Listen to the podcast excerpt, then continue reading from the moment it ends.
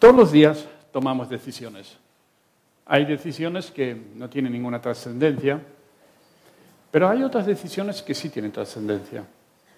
Y cuando tomamos una decisión, muchas veces pensamos simplemente que, vale, tenemos una tarea por delante y la tenemos que realizar. Y lo importante es la tarea que vamos a realizar. Y a veces puede que sea así, pero casi nunca es así. No es tan importante la tarea que vamos a realizar como la motivación con la cual la vamos a realizar. Y esto es algo que muchas veces descuidamos. Nos centramos demasiado en lo que vamos a hacer que en la motivación con lo cual lo vamos a hacer. En estos 20 minutos que tenemos por delante, me gustaría que juntos podamos abrir nuestras Biblias en el Evangelio según San Juan, en el capítulo 21. Hace unos domingos tuve que presidir la reunión y cogí este texto de fondo y ahora lo vamos a trabajar un poquito más, el mismo texto. Es un texto que está al final. Es como que Juan ya había terminado de escribir en el capítulo 20 eh, el Evangelio y el capítulo 21 para algunos eruditos es como un anexo, algo que escribe porque es como que faltaba algo, faltaba algo y, tenía que ser expuesto. Y nos vamos a centrar a partir del versículo 15. Estamos en el Evangelio según San Juan, capítulo 21, versículo 15. Es un texto muy conocido. Dice, cuando hubieron comido, Jesús dijo a Simón Pedro, Simón, hijo de Jonás, ¿me amas más que estos? Le respondió, sí, Señor, tú sabes que te amo. Él le dijo, apacienta mis corderos. Volvió a decirle la segunda vez, Simón, hijo de Jonás, ¿me amas? Pedro respondió, sí, Señor, Tú sabes que te amo. Le dijo Jesús, pastorea mis ovejas. Le dijo la tercera vez, Simón, hijo de Jonás, ¿me amas? Pedro se entristeció de que le dijese la tercera vez, ¿me amas? Y le respondió, Señor, tú lo sabes todo, tú sabes que te amo. Jesús le dijo, apacienta mis ovejas. De cierto, de cierto te digo, cuando eras más joven te ceñías ibas a donde querías, mas cuando ya seas viejo extenderás tus manos y te ceñirá a otro y te llevará a donde no quieras. Esto dijo, dando a entender con qué muerte había de glorificar a Dios. Y dicho esto, añadió, sígueme. Volviéndose Pedro, vio que le seguía el discípulo a quien amaba Jesús. El mismo que en la cena se había recostado al lado de él y le había dicho, Señor, ¿quién es el que te ha de entregar? Cuando Pedro le vio, dijo a Jesús, Señor, ¿y qué de este? Jesús le dijo, si quiero que él quede hasta que yo venga, ¿qué a ti? Sígueme tú. Es un texto cuanto menos curioso, ¿no? Cuanto menos curioso. Una curiosidad más.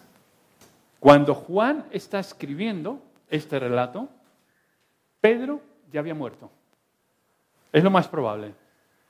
Y entonces él vio como efectivamente Pedro llegó a sus últimos días y en un momento lo cogieron y lo llevaron donde él no quería ir y lo crucificaron. Ahora, vamos a meditar un poquito en la riqueza que tiene este texto. ¿Cómo empieza el versículo 15? Cuando hubieron comido. Sucede después de una comida, después de un desayuno. Literalmente, si leéis el texto, los versículos anteriores, Jesús les preparó el desayuno. Hizo un fuego, no sabemos si lo hizo de forma normal o sobrenatural, haciendo un milagro. Y ahí había pan y pescado. Jesús era consciente que ellos habían estado toda la noche trabajando y había algo natural y normal para ellos, cansancio.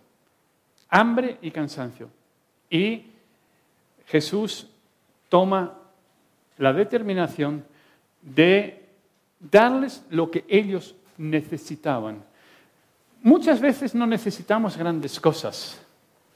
Muchas veces lo que necesitamos simplemente es algo pequeño, insignificante, pero todos, todos somos conscientes que después de una buena comida, todo se ve de forma diferente.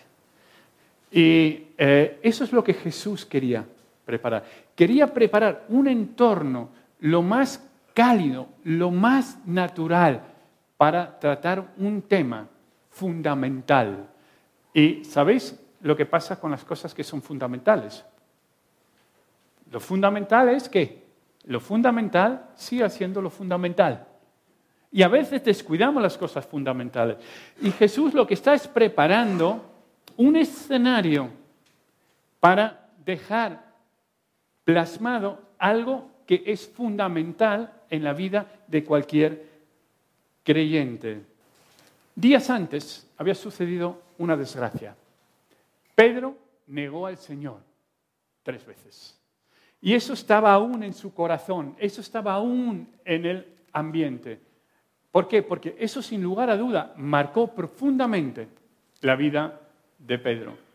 Y también la vida de los demás. Los demás se preguntaban, si Pedro es capaz de hacerlo, yo también sería capaz de hacerlo. Solo se tienen que dar las circunstancias necesarias para ello. El ambiente era tenso. Tampoco sabemos si realmente Jesús aprobaba la idea de Pedro de salir a pescar esa noche. Hay algunos eruditos que piensan que eh, Pedro no tenía que haber salido a pescar. Jesús no le recrimina nada, pero él arrastró consigo a otros seis, eran siete. Y los que estaban aquí ahora reunidos eran no todos los discípulos, pero sí siete de sus discípulos. Y después de haber comido, después de estar ya saciados, después de estar en una sobremesa, Jesús toma la palabra. Jesús toma la palabra.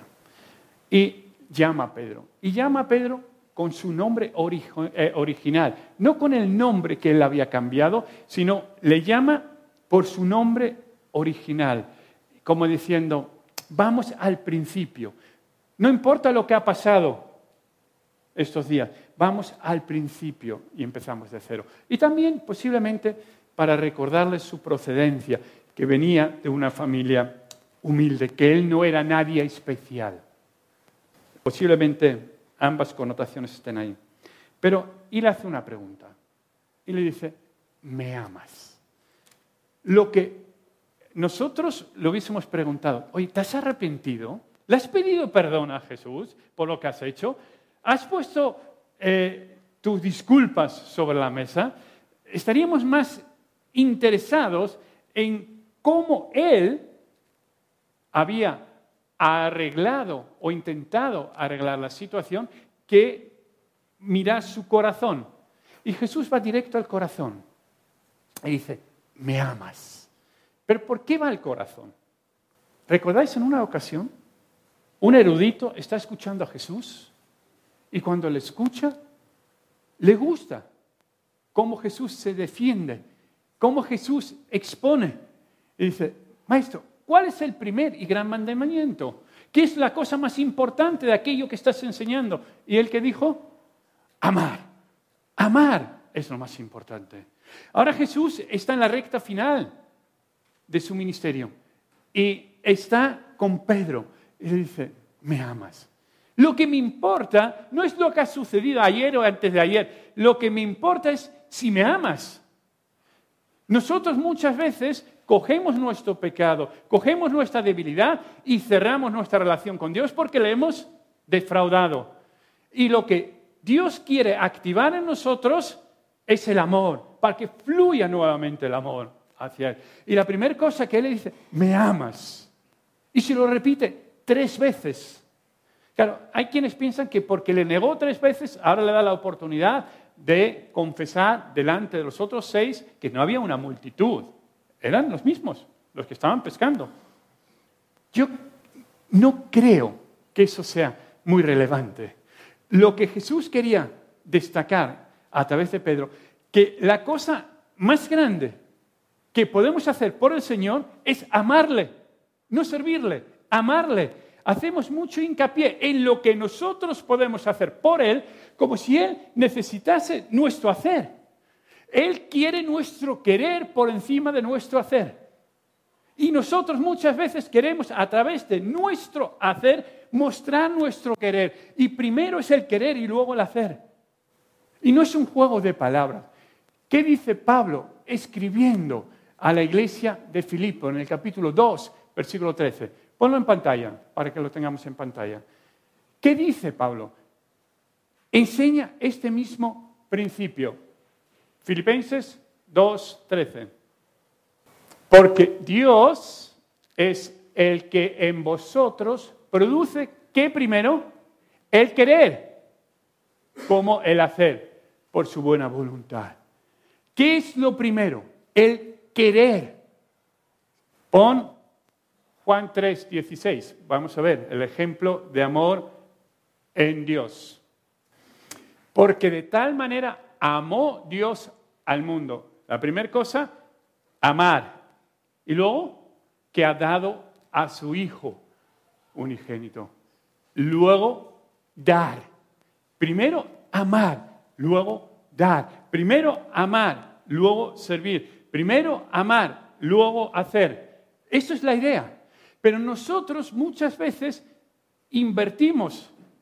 Hacemos para amar.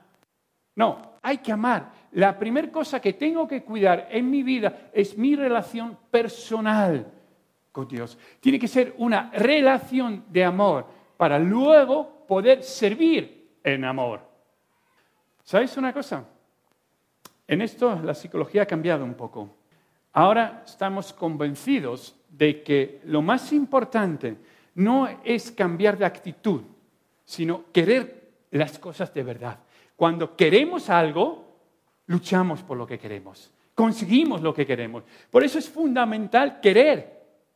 Cuando yo quiero algo de verdad, me esfuerzo por obtener lo que quiero. Cuando amamos a Dios, cuando queremos a Dios de verdad, nos esforzaremos por agradarle, por servirle, por honrarle. ¿Entendéis? Lo que tengamos en el corazón, como dice el libro de Proverbios, tenemos que cuidar lo que entra porque lo que entra es lo que amamos y lo que amamos es lo que va a ser determinante. Si amo al Señor, seguiré al Señor, serviré al Señor. Pero luego le dice, más que estos. Y esto es incómodo, ¿no? Los demás, los otros seis estaban ahí y estaba diciendo, ¿me amas más que estos? Pedro.